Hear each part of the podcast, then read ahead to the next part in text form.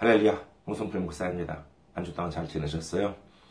제가 좀 오늘은 목소리 상태가 좀 안 좋습니다만요.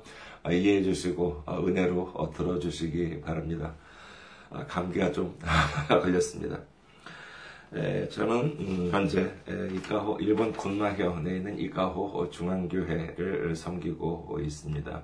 동경에서 자동차로 한 두 시간 정도 떨어진 곳입니다. 신칸센으로는 한 시간 정도가 됩니다. 저희 교회 홈페이지를 알려드리겠습니다. 저희 교회 홈페이지 더블유 더블유 더블유 점 이카호처치 닷컴이 되겠습니다. 저희 교회 홈페이지에 오시면은요, 어, 저희 교회에 대한 안내 말씀과 그 다음에 주일 설교 말씀을 들으실 수가 있습니다. 메일 주소 알려드립니다. 아, 메일 주소 이카호처치 닷컴이 되겠습니다. 이카호처치 지메일 닷컴 죄송합니다. 이카호처치 지메일 닷컴이 되겠습니다. 저희 교회에서는 일주일에 한 번씩 저희 교회 소식을 메일로 보내드리고 있습니다. 혹시 받아보시기를 원하시는 분은 이쪽으로 본인의 메일 주소를 보내주시면은 저희가 발송해 드리도록 하겠습니다. 어, 선교 후원으로 선교 주실 분들을 위해 안내 말씀드립니다. 케이비국민은행 공칠구 이일 공칠삼육 이오일입니다. 케이비국민은행 공칠구 이일 공칠삼육 이오일 홍성필 명의로 되어 있습니다. 일본에 계신 분들 중에서 선교 주실 분 군마은행입니다. 군마은행 지점번호 백구십 계좌번호가 일구구이이오육이 되겠습니다. 저희 교회는 아직까지 미자, 재정적으로 미자립 상태입니다. 여러분들의 선교 후원과 아, 그 다음에 기도로 운영이 되고 있습니다. 여러분들의 많은 기도, 관심 기다리고 있겠습니다. 지난주에도 선교 후원으로 선교 주신 분들이 계셨습니다. 어, 김유미님, 정훈진님, 조순자님, 박용우님, 구원영님께서 이렇게 선교해 주셨습니다. 감사드립니다. 하나님의 놀라운 축복과 은혜가 함께 하시기를 주님의 이름으로 축원드립니다. 오늘 함께 은혜 나누실 말씀 보도록 하겠습니다. 함께 은혜 나누실 말씀 누가복음 십사장 칠절에서 십일절까지의 말씀입니다. 누가복음 십사장 칠절에서 십일절까지의 말씀 봉독해 드리겠습니다. 청함을 받은 사람들이 높은 자리 택함을 보시고 그들에게 비유로 말씀하여 이르시되 네가 누구에게나 혼인잔치에 청함을 받았을 때 높은 자리에 앉지 말라. 그렇지 않으면 너보다 더 높은 사람이 청함을 받은 경우에 너와 그를 청한 자가 와서 너더러 어, 이 사람에게 자리를 내주라 하리니 그때 네가 부끄러워 어, 끝자리로 가게 되리라. 청함을 받았을 때 차라리 가서 끝자리에 앉으라. 그러면 너를 청한 자가 와서 너더러 버시어 올라 앉으라 하리니 그때야 함께 앉은 모든 사람 앞에서 영광이 있으리라. 무릇 자기를 높이는 자는 낮아지고 자기를 낮추는 자는 높아지리라. 아멘. 할렐루야. 하나님을 사랑하시면 아멘 하시기 바랍니다. 아멘. 오늘 저는 여러분과 함께 높이시는 하나님이라는 제목으로 은혜를 나누고자 합니다. 먼저 오늘 말씀, 여러분 어떠십니까? 예수님께서 말씀하시기를 높은 자리에 앉지 말고 낮은 자리에 앉으라 라고 말씀을 하십니다. 이 말씀을 들으시면 좀 어떠세요? 아멘 할렐루야가 절로 나오나요? 자, 그럼 다른 말씀을 한번 보도록 하겠습니다. 마태복음 오장 말씀입니다. 마태복음 오장 삼십구절 말씀입니다. 나는 너희에게 이르노니 악한 자를 대적하지 말라. 누구든지 내 오른편 뺨을 치거든 왼편도 돌려대며. 이 말씀을 들으시면 어떻습니까? 할렐루야가 막 나오고 감사가 막 넘칩니까? 은혜가 막 충만해지나요? 믿음이 좋으신 분들은 분명 그러실 수 있을 것입니다. 그렇다면요, 한 가지 더 묻겠습니다. 여러분께서 여러분 자녀나 여러분이 사랑하는 사람에게 야, 누가 너의 오른편 뺨을 때리면은 왼편 뺨도 대면서 여기를 때려라, 여기도 때려라 라고 해라. 이렇게 여러분께서는 말씀하실 수 있으십니까? 솔직히 그렇게 말하기가 쉽지가 않지요. 아니, 나 자신이 그렇게 살기도 힘든데 다른 사람, 그것도 내가 가장 아끼는 사람, 내가 가장 사랑하는 사람한테 그렇게 살라고 해요? 솔직히 이건 참 어려운 문제라고 할 수 있겠습니다. 그런데 예수님께서는 우리더러 그렇게 살라고 말씀을 하십니다. 그럼 예수님은 우리를 사랑하지 않으시나요? 아니에요. 너무나도 사랑하십니다. 얼마나 사랑하세요? 예, 우리를 위해서 정말 너무나도 죄가 많은 우리를 대신해서 스스로 십자가에 못 박혀서 피를 흘려주실 정도로 우리를 사랑하십니다. 그 피로 말미암아 우리를 씻어주실 정도로 우리를 사랑하고 계신 것입니다. 그렇다면 그토록 우리를 사랑하시는 예수님이 왜 우리더러 그렇게 살라고 하셨을까요? 이 사실을 모르면 어떻게 됩니까? 아니, 도대체 하나님은 우리를 사랑하신다면서 왜 맨날 당하고 살라고 그러냐? 이렇게 되는 것이지요. 뭐, 그럼 이 말을 들으면 뭐 어떤 믿음이 좋으신 분들은 그렇게 얘기했죠. 아니야, 그렇게 살아야지 복받아. 그렇게 살아야지 천국 간다니까. 정말 그런가요? 그렇다면 우리는 언제까지 그렇게 맨날 당하고 살아야 합니까? 맨날 그렇게 살다가 화병에 알아 누우면 책임져 주신답니까? 예수 믿는 사람들은 맨날 그렇게 손해만 보면서 살아야 복 받는다는 거예요. 그리고 오늘 말씀 또 보십시오. 예수님께서 말씀을 하시는데 이왕 말씀을 하실 거면은 무슨 뭐 천국이나 뭐 구원이나 죄사함 같은 좀 그렇게 멋있고 거창한 말씀을 해주셔야 하지 않겠습니까? 기껏 하신다는 말씀이 앉는 자리에 대해서 말씀을 하세요. 이거 너무 좀 잔소리가 심하신 것 같지 않으십니까? 제가 좀 에, 삐딱하게 해석해서 어, 그런가요? 다른 분들은 다 이렇게 잘 알아들으시는데 에, 저만 좀 이렇게 에, 이상하게 해석을 해서 에, 그런지는 모르겠습니다만 어쩌면은 그렇게 생각을 하기 때문에 에, 아, 예수 믿기 정말 힘들다 이렇게 생각하는 분들이 많은지도 모릅니다. 예수님께서는 우리를 사랑하십니다. 이는 분명한 사실입니다. 그런데도 왜 이처럼 우리더러 당하고 살라고, 손해보고 살라고 하시는 것일까요? 그리고 왜 이렇게 앉는 자리 같은 사소한 말씀까지도 예수님께서는 하신 것일까요? 오늘은 이에 대한 말씀을 이해하고 여기에 담긴 예수님의 마음을 올바로 받아들임으로 인해서 넘치는 은혜를 받으시는 여러분 되시기를 주님의 이름으로 축원합니다. 먼저 우리가 알아야 할 것은 예수님은 우리더러 무리한 일, 이유 없는 일을 말씀하시지는 않았습니다.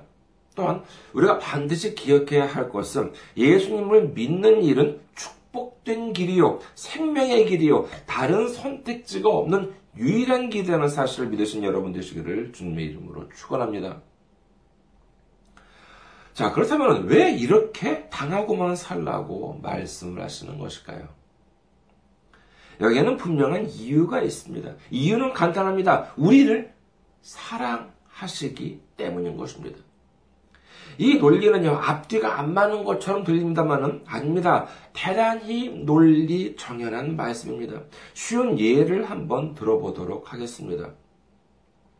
어떤 사람이 있습니다. 어떤 사람이 있는데 배울 만큼 배우고 가진 만큼 가진 사람이에요. 나랑 별로 근데 뭐 친하지도 않아요. 그런데 와서 막 굽실굽실 거립니다. 아주 친한 것처럼 반갑게 웃으면서 아주 반색을 하면서 악수를 막 청해요. 이유가 뭐예요? 왜 그럴까요? 예, 그렇습니다. 바로 선거철입니다. 이 사람 누구냐? 입후보한 사람이 출마한 사람입니다. 국회의원, 시의원, 시장, 구청장, 그리고 뭐 대통령 등에 출마한 사람이에요. 그래서 그 사람들은 별로 친하지도 않은데 얼른 다가가서 막 인사하고 악수도 하고 막 그럽니다. 그 사람 자존심이 없을까요? 손해보고 살려고 그러는 것이에요? 아닙니다. 거기서 그렇게 자존심을 굽히고 사람들한테 친절하게 보이고 그러면 훨씬 더 큰 것을 얻을 수 있다는 생각 때문에 그러는 것입니다. 그 머릿속에는 정확한 계산이 있기 때문인 것이에요. 그 증거로 선거철인데 자신의 지역구를 벗어나서 인사하거나 악수하는 것을 보셨습니까? 예를 들어서 서울시장으로 출마를 했는데 경기도나 뭐 충청도 가가지고 막 인사하고 악수하고 막 그래요? 아니에요. 그건 이상한 사람입니다. 선거에 출마한 사람들이 막 굽실거리는 대상은 뭐 분명합니다. 누구한테 막 굽실거리고 막 반색을 하고 막 그래요? 예, 바로 유권자, 자신한테 표를 찍어줄 사람한테만 굽실거립니다. 어디 굽실거릴 뿐이에요. 만약에 그 사람이 길가에 서서 이렇게 유세를 하고 있는데 그 사람을 지지하는 사람이, 그 사, 그 지지하지 않는 사람이 그 사람한테 다가가서 싫은 소리를 냈어요. 당신은 말이야 이게 이래서 나쁘고 저가 저래서 잘못됐어 라고 길가에서 따졌다고 칩시다. 그럼 어떻게 해야 합니까? 아니 뭐가 어째고 어째? 이게 지금 누구한테 큰 소리야? 나 몰라? 나 국회의원 될 사람이야? 아니면 나 시장 될 사람이야? 나 대통령 될 사람인데 말이야? 나를 어떻게 보고 이런 무례한 소리를 해? 이렇게 따져서야 되겠습니까? 안 돼요? 왜요? 사람들한테는 친절해야 하니까? 물론 그렇기도 하겠습니다만 그러면 안 되는 가장 큰 이유가 뭐겠습니까? 예, 만약에 그랬다가는 선거에서 떨어지게 될 것이 분명하기 때문인 것입니다. 그 사람이 그때까지 아무리 착하고 아무리 성실하게 살아왔으면 뭘 합니까? 그 사람이 많이 배웠으면 뭘 합니까? 모든 것이 그 순간에 다 날아가 버리고 마는 것입니다. 실제 선거를 보면 어떻습니까? 싫은 소리만 해요. 경우에 따라서는 계란을 던지기도 합니다. 심한 경우에는 주먹질하는 사람도 있고 멱살을 잡는 사람들도 있지요. 그러면 후보들은 어떻게 해요? 당장 다가가가지고 아주 그냥 혼찌검을 내주나요? 아니요. 묵묵히 그것을 맞습니다. 때리면 맞고 계란을 던지면 그것도 피하지 않습니다. 이유가 뭐라고요? 예, 당선되기 위해서 그 순간을 견디면 자신이 더 큰 영광을 얻을 수 있기 때문에 그 순간 많은 유권자들이 지켜보고 있기 때문에 묵묵히 참고 견디면서 자신의 자존심을 죽이는 것입니다.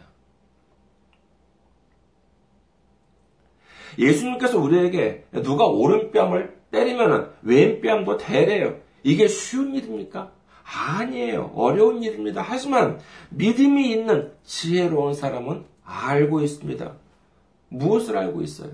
예, 내가 이 어려운 일을 당하고 이 자존심이 상하는 이 순간을 누가 보고 계세요? 예, 영적인 유권자, 나를 당선시킬 수도 있고 낙선시킬 수도 있는 분, 나를 높이실 수도 나, 낮추실 수도 있는 분, 나에게 축복을 주실 수도 있고 축복을 빼앗아 가실 수도 있는 분, 바로 주님께서 보고 계시다는 것을 우리는 알아야 하는 것입니다. 이 사실을 알면 이제 우리는 두려울 것이 없습니다. 내가 뺨 두 대 맞고 엄청난 축복을 받을 수 있다면 그깟 뺨의 문제겠습니까? 차라리 맞고 말겠습니다. 왜냐하면 그만한 가치가 있는 축복이기 때문인 것입니다. 이는 제 상상이 아니에요. 그 축복이 어느 정도의 축복일까요? 마태복음 십삼 장을 보겠습니다. 마태복음 십삼 장 사십사 절. 천국은 마치 밭에 감추인 보화와 같으니 사람이 이를 발견한 후 숨겨두고 기뻐하며 돌아가서 자기의 소유를 다 팔아 그 밭을 사느니라. 이 말씀에 의하면은 밭에 감추어진 보화가 있는데 어떤 사람이 이 보화를 발견하고 어떻게 했냐면은요, 자기의 소유를 다 팔아서 그 밭을 샀다는 것입니다. 그러니까 그 보화의 가치, 밭에 감추어져 있던 이런 보화의 가치는 자기가 가지고 있는 모든 것을 다 팔아서 사도 기쁠 정도의 그만한 가치가 있는 보화라는 것입니다. 여기서 자기가 가지고 있는 것이라고 하는 것은 비단 돈만의 문제가 아닙니다.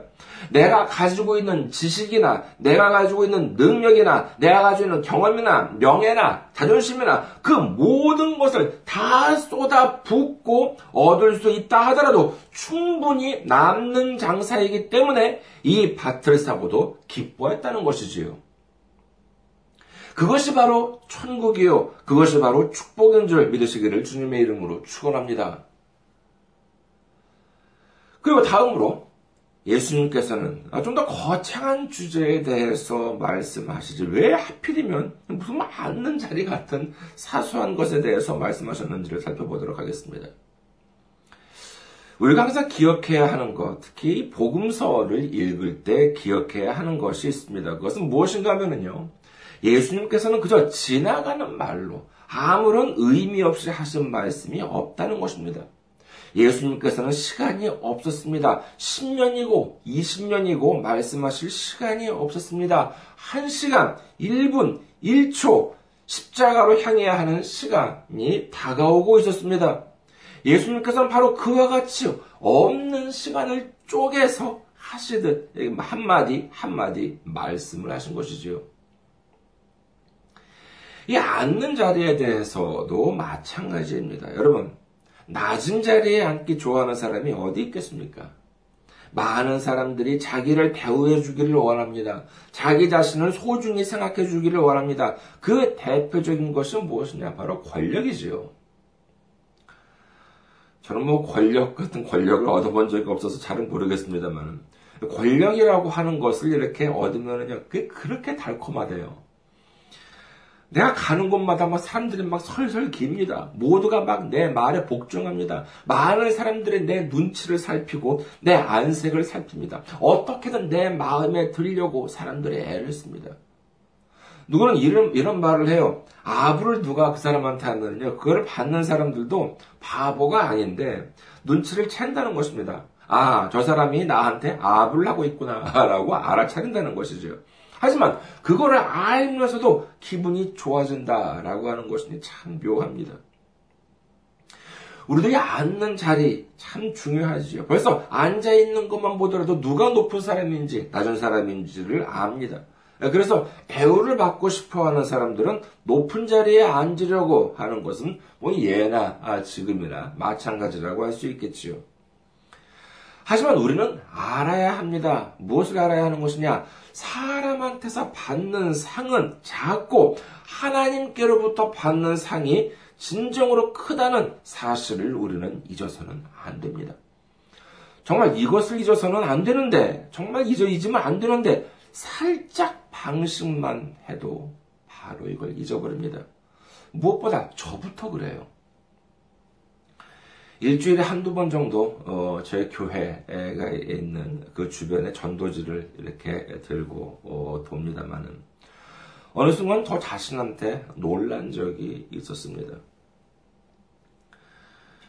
뭐냐 하면은요, 교회 주변에 보면은 크고 어, 좋은 집도 어, 많이 있습니다만은 자세히 보면은요, 좀 낡고 허름하고 좀 비좁은 어, 집도 있습니다.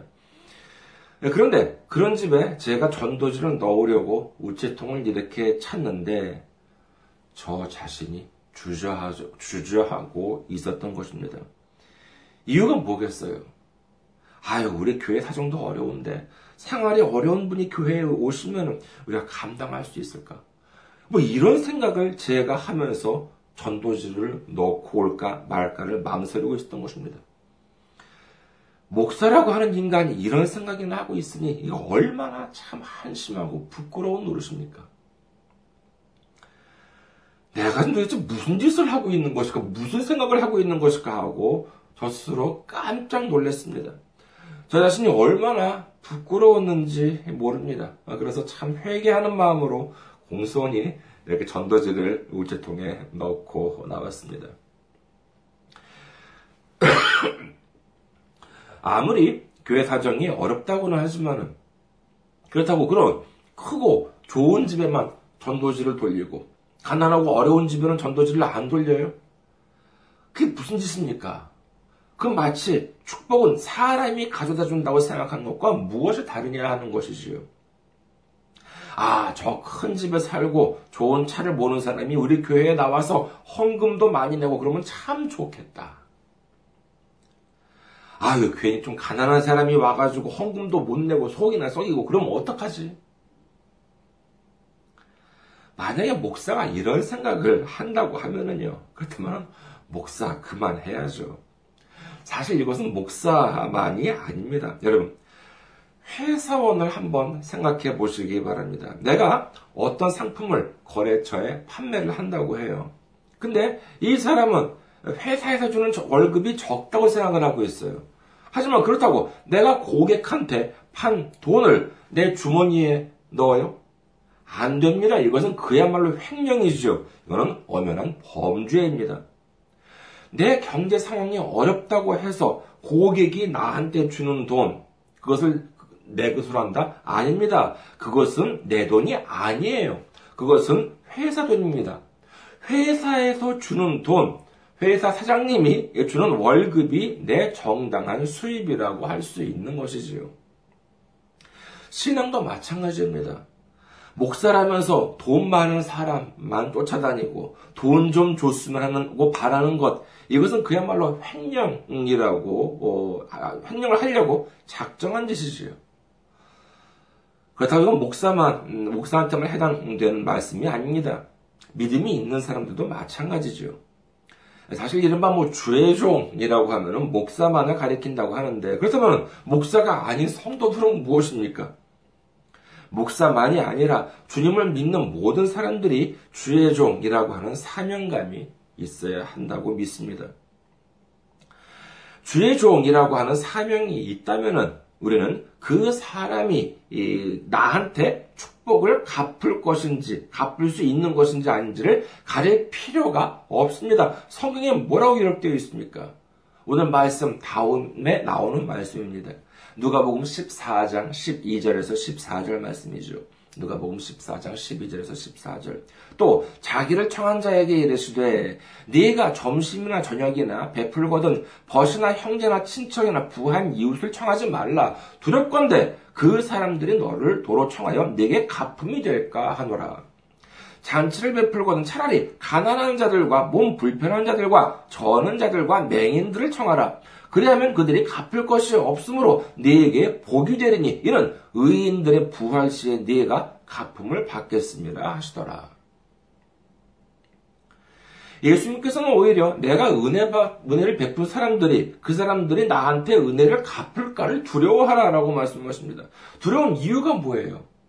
내가 그 사람한테 은혜를 받으면은, 은혜 갚음을 당하면은, 그건 지극히 작은 것이기 때문에 그렇습니다. 진정한 축복, 큰 축복은 하나님께서 주시는 축복이고, 이를 받아야 하기 때문인 것이지요. 예수님께서는 우리를 너무나도 사랑하십니다. 그렇기 때문에 우리가 안 되기를 바라지 않습니다. 잘 되기를 바라고 계십니다. 그렇기 때문에 뭐라고 말씀하십니까? 낮은 자리에 앉으라고 하신 말씀은 우리더러 안 좋으라고 하신 것이 아니라 우리를 위해서 우리더러 더 큰 축복을 받으라고 하신 말씀인 것입니다. 오늘 말씀 중에 십일 절을 한번 보십시오. 누가복음 십사 장 십일 절입니다. 무릇 자기를 높이는 자는 낮아지고 자기를 낮추는 자는 높아지리라. 아멘. 이 말씀 안에 주님의 사랑이 모두 들어있습니다. 예수님은 우리가 낮아지기를 원하고 계시지 않습니다. 우리가 높아지기를 원하고 계신 것입니다. 그러면 우리가 높아지기 위해서는 어떻게 하면 되겠습니까? 우리가 우리 힘과 능력으로 힘껏 높이 뛰어 올라야겠습니까? 아닙니다. 주님께서 높여주시는 것입니다. 사무엘상 이 장 칠 절을 보겠습니다. 사무엘상 이 장 칠 절. 여호와는 가난하게도 하시고 부하게도 하시며 낮추기도 하시고 높아지기도 높이기도 하시는도다. 아멘. 이사야서 오십이 장 십삼 절 보면은요, 보라 내 종이 형통하리니 받들어 높이 들려서 지극히 존귀하게 되리라. 하나님은 우리가 낮은 곳에 머물러 있기를 원하고 계시지 않습니다. 높아지기를 원하십니다. 높이 들리기를 원하고 계신 것입니다. 그렇다면 어떻게 해야 하겠습니까? 앞서 말씀드렸던 선거철의 후보들로부터 배웁시다. 그들의 지혜를 믿음 안에서 활용해 봅시다. 선거 때를 보면 그 후보가 아무리 잘났다 하더라도 유권자가 표를 넣어주지 않으면 절대로 당선될 수가 없습니다. 믿음에서도 마찬가지입니다. 내가 나 스스로 나를 아무리 높이려 하더라도 주님께서 허락하지 않으시면 꼼짝 못합니다. 그러나 주님께서 작정하시고 높이시면 낮출 자가 없는 것이지요. 빌립보서 사 장 십삼 절, 내게 능력 주시는 자 안에서 내가 모든 것을 할 수 있느니라. 사무엘하 이십이 장 사십구 절, 나를 원수들에게서 이끌어내시며 나를 대적하는 자 위에 나를 높이시고 나를 강포한 자에게서 건지시는도다.